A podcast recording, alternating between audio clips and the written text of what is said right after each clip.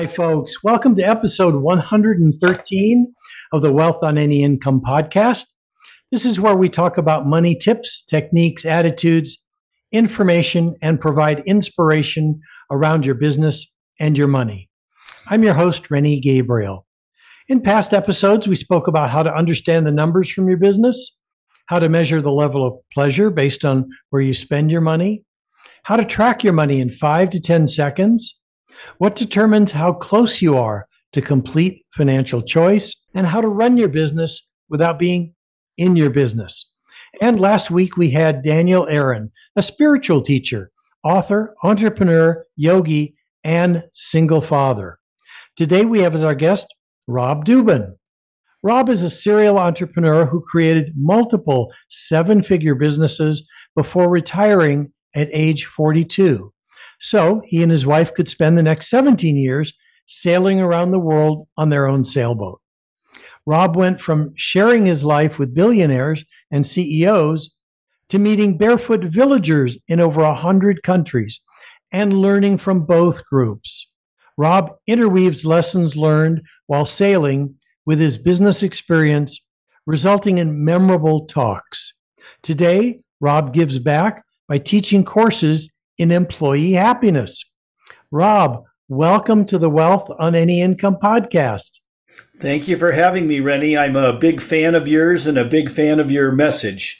Uh, way more people could be financially secure and financially uh, comfortable if they just put a little bit of focus on it and, and had a little bit of the kind of information that you put out there. Terrific. Thank you. Let's start with some questions. Why are you doing what you're doing? Well, as you mentioned, I retired when I was forty-two and I'm now sixty-nine, and I was very comfortably retired and enjoyed sailing, as you mentioned, for many years. And then when we moved back to the States, I live in a beautiful place in Colorado, and, and I get up every morning and decide if I want to go skiing or mountain biking or do something fun like that.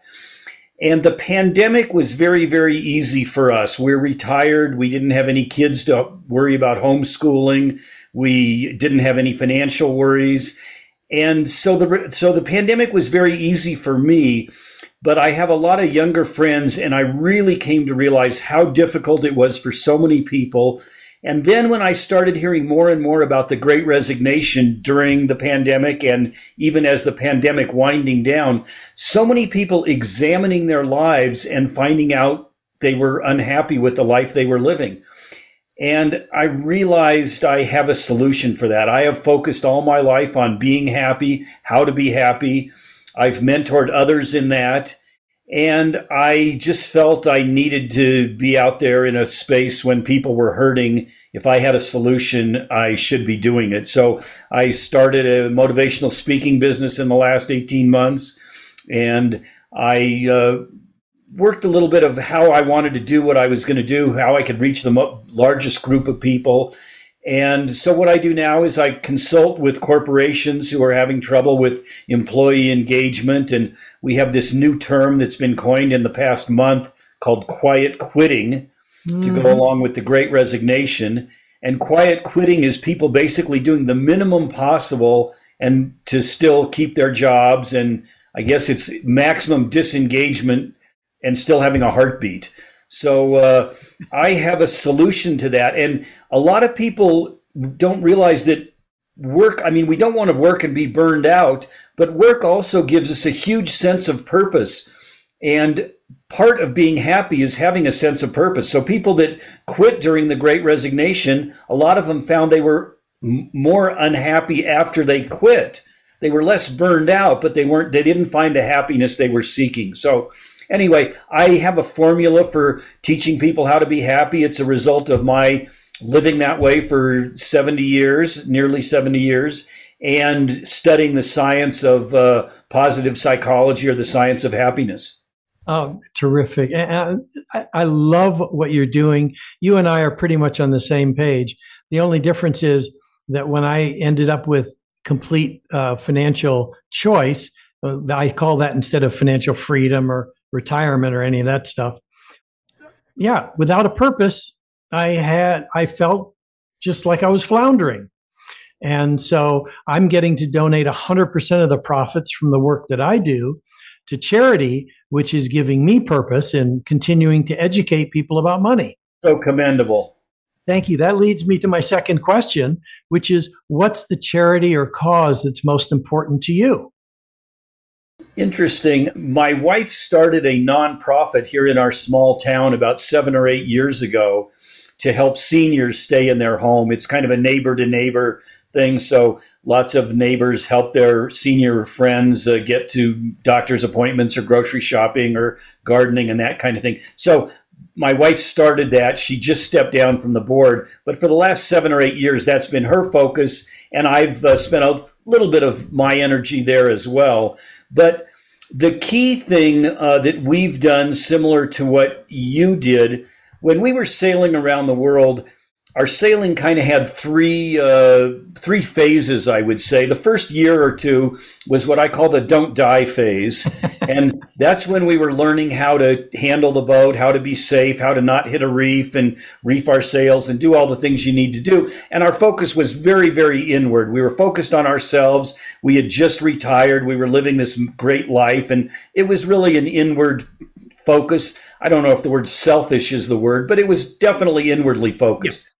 And then we had a the next period of our lives, and all of the other sailors doing what we were doing went through these same periods, I would say. And we all became very focused on helping the people in the third world countries that we visited.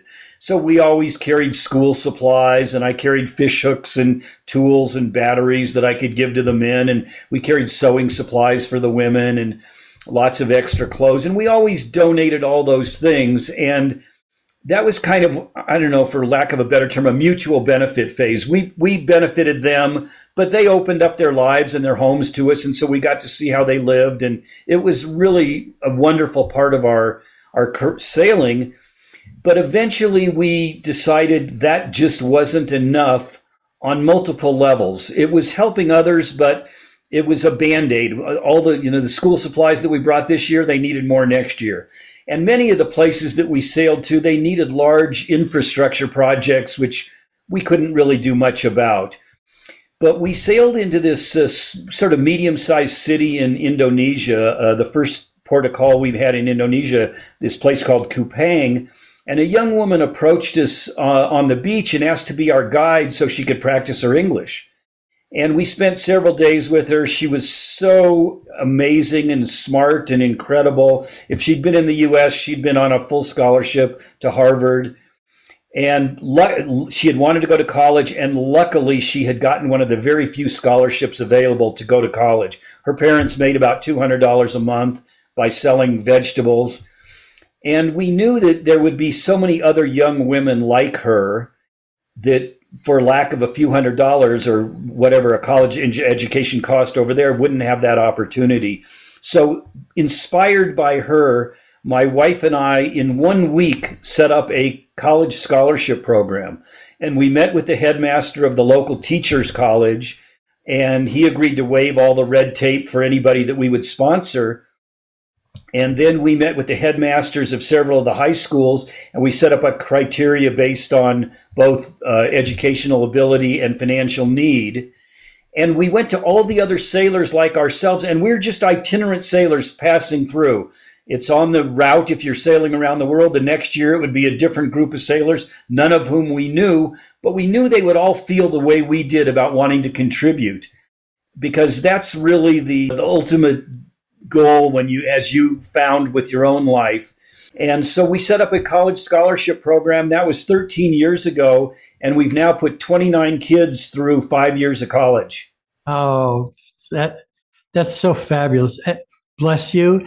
And one of the things that I always talk about is that wealth creation, and it doesn't matter if it's wealth creation, relationships, business growth, it's a team sport, not a solo sport. And it sounds like you banded together other wandering sailors and really benefited the people of these areas. So bless you for that.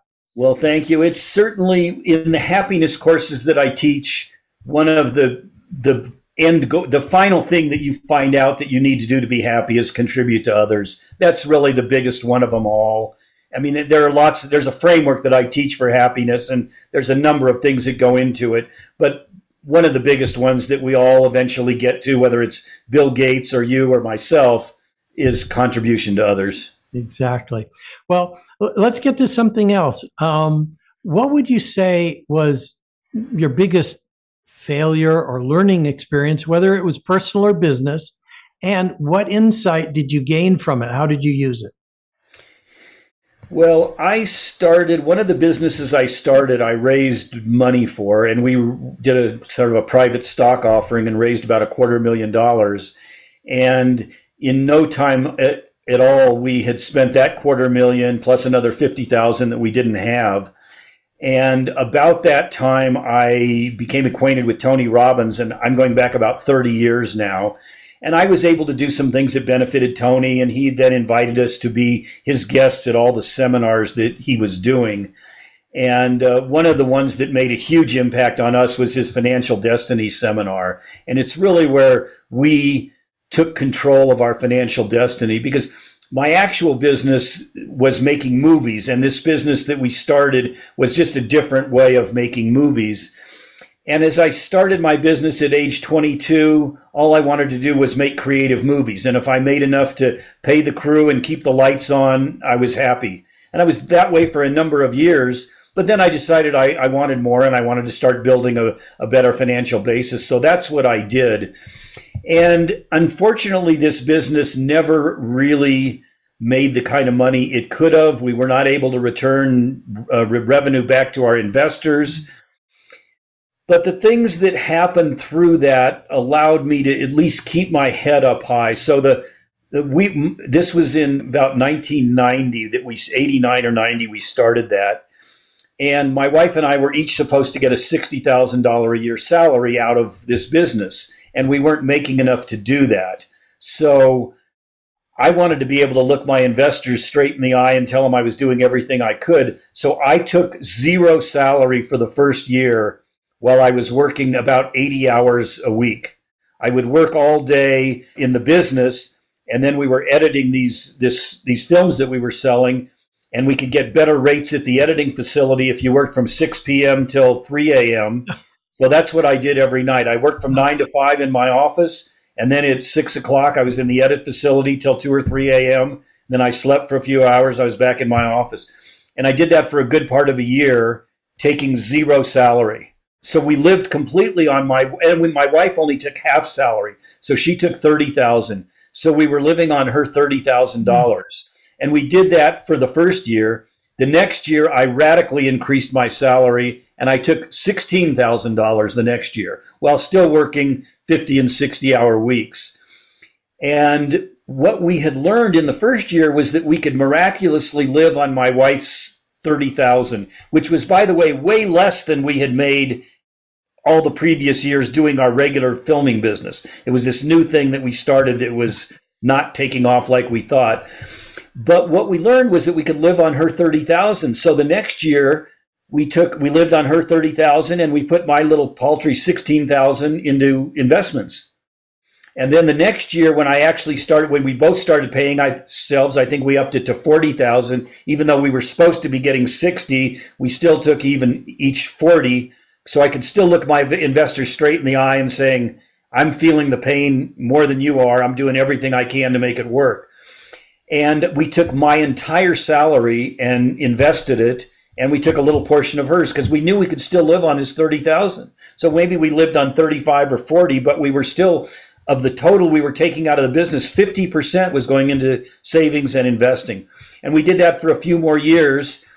And at a Tony Robbins event, I had written that I wanted to retire in uh, five to ten years, I think at ten years on my ten year plan. And at the time I had about maybe fifty thousand dollars net worth. We had a little bit of in- investment, and we had a little bit of equity in our home. And from when I had about fifty grand, Uh, four years later, we retired and took off to go sailing. Mm. Yeah, that it, I, I'm stumbling over what to say, because it's amazing to say that at, at age forty-two, that you were able to create complete financial choice and go sailing for seventeen years with a, a base of fifty thousand dollars. Well, a little caveat there. When we left to go sailing, we thought we had enough. I figured we had enough to go sailing for three or four years, plus a little cushion to come back and get reestablished and go back to work. But the stock market was very good in those years. And at the end of four years, our nest egg was bigger than when we left. So I couldn't afford to go back to work. I had to continue to sail because it was more profitable. And so we sailed for about seven years and we had sailed all through the Caribbean. And again, our, at the end of seven years, our nest egg was bigger than when we left. And at that point, my wife wanted to sail around the world. So we came back to the States and did a little refit on our boat. And then we took off for what turned into a ten-year circumnavigation of the world. So all in all, it was seventeen years. And when we came back, we still had a far, far bigger nest egg. And we came back and for the next eight years, lived comfortably, not working until, as I explained earlier, I felt a need to, to go out and try and help more people be happy human beings. Oh, terrific. Well, let, let me ask you this, because I'm sure uh, the people who are listening to the podcast will want to learn more. They want to get in touch with you. Is there some free resource that you can provide that would direct people and provide more value to my listeners?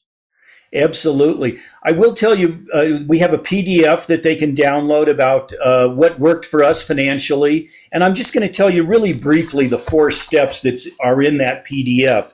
And the first thing we changed was how we thought about money.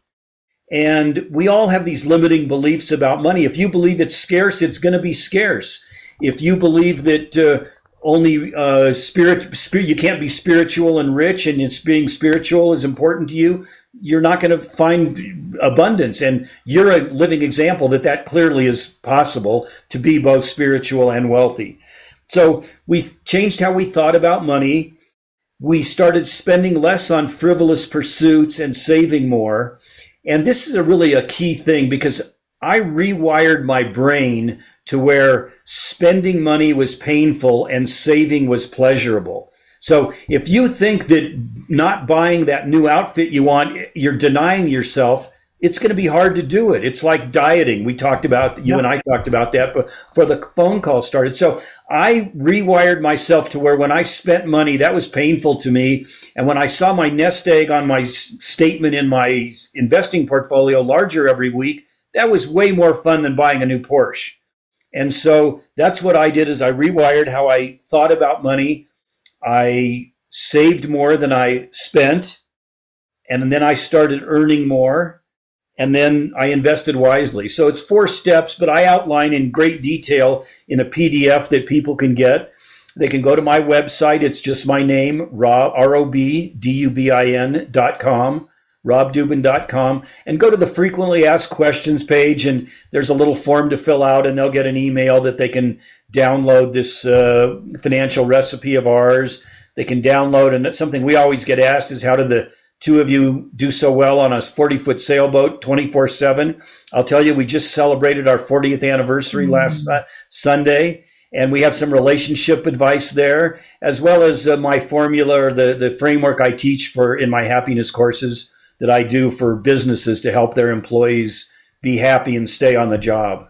Oh, so that's all available in my uh, in a, as a resource there. Great. Well, I'm going to put that, that in the show notes so people can just click on it. Congratulations on the long marriage. That's fabulous. I'm very proud of you for that. And I guess the last thing, I'm not sure if we have time for this last question, but is there something I should have asked you that would give some great value to the audience? And what the what would the answer be? Well, I know you and I are living our purpose, and we're very uh, firm in that and confident in that. And people always ask me, how do you do that? And I have to quote a friend of mine because she said it so much better than I've ever said it. But people ask me this all the time. How do you get on purpose? And I, what she says, my friend Gabrielle Boucher says, your purpose is the best of what you have to help others. Mm-hmm. Oh. And so if people are wondering, you know, it's it's very easy for you and I to do what we do because yeah. we know we're totally on purpose. The fact that we make money doing it, for both of us, I imagine, is an aside. Uh, I know you donate all your profits, so that's terrific. And when you're on purpose, so many things fall into place. So your purpose is the very best of what you have to help others. That, that is such a great way of easily determining purpose. Rob, I want to thank you so much for being on the show. Uh, I appreciate uh, the opportunity to meet you this way. Thank you very much for having me. I know we're kindred spirits, and uh, I know that's why we clicked right away uh, when we met earlier. Thank you, Rob. And to my listeners, thank you also for tuning in. Now, next week, we're going to have David Jens, who created Australia's most trusted digital agencies, Melbourne S E O Services, which he systematized himself out of in twenty sixteen. Again, it's the working on the business, not in the business. Now, you can listen to the Wealth on Any Income podcast on your favorite platform, and please rate, review, and subscribe. And if you'd like to know how books, movies, and society programs you to be poor and what the cure is, then log on to wealth on any income dot com forward slash TEDx. You'll hear my TEDx talk and can request a free twenty-seven page roadmap to complete financial choice and receive a weekly email with tips, techniques, or inspiration around your business or your money. And if you'd like to see how you can increase your wealth and donate to the causes that touch your heart, please check out our affordable program, Wealth with Purpose, again on the wealth on any income dot com website. Until next week, be prosperous. Bye-bye for now.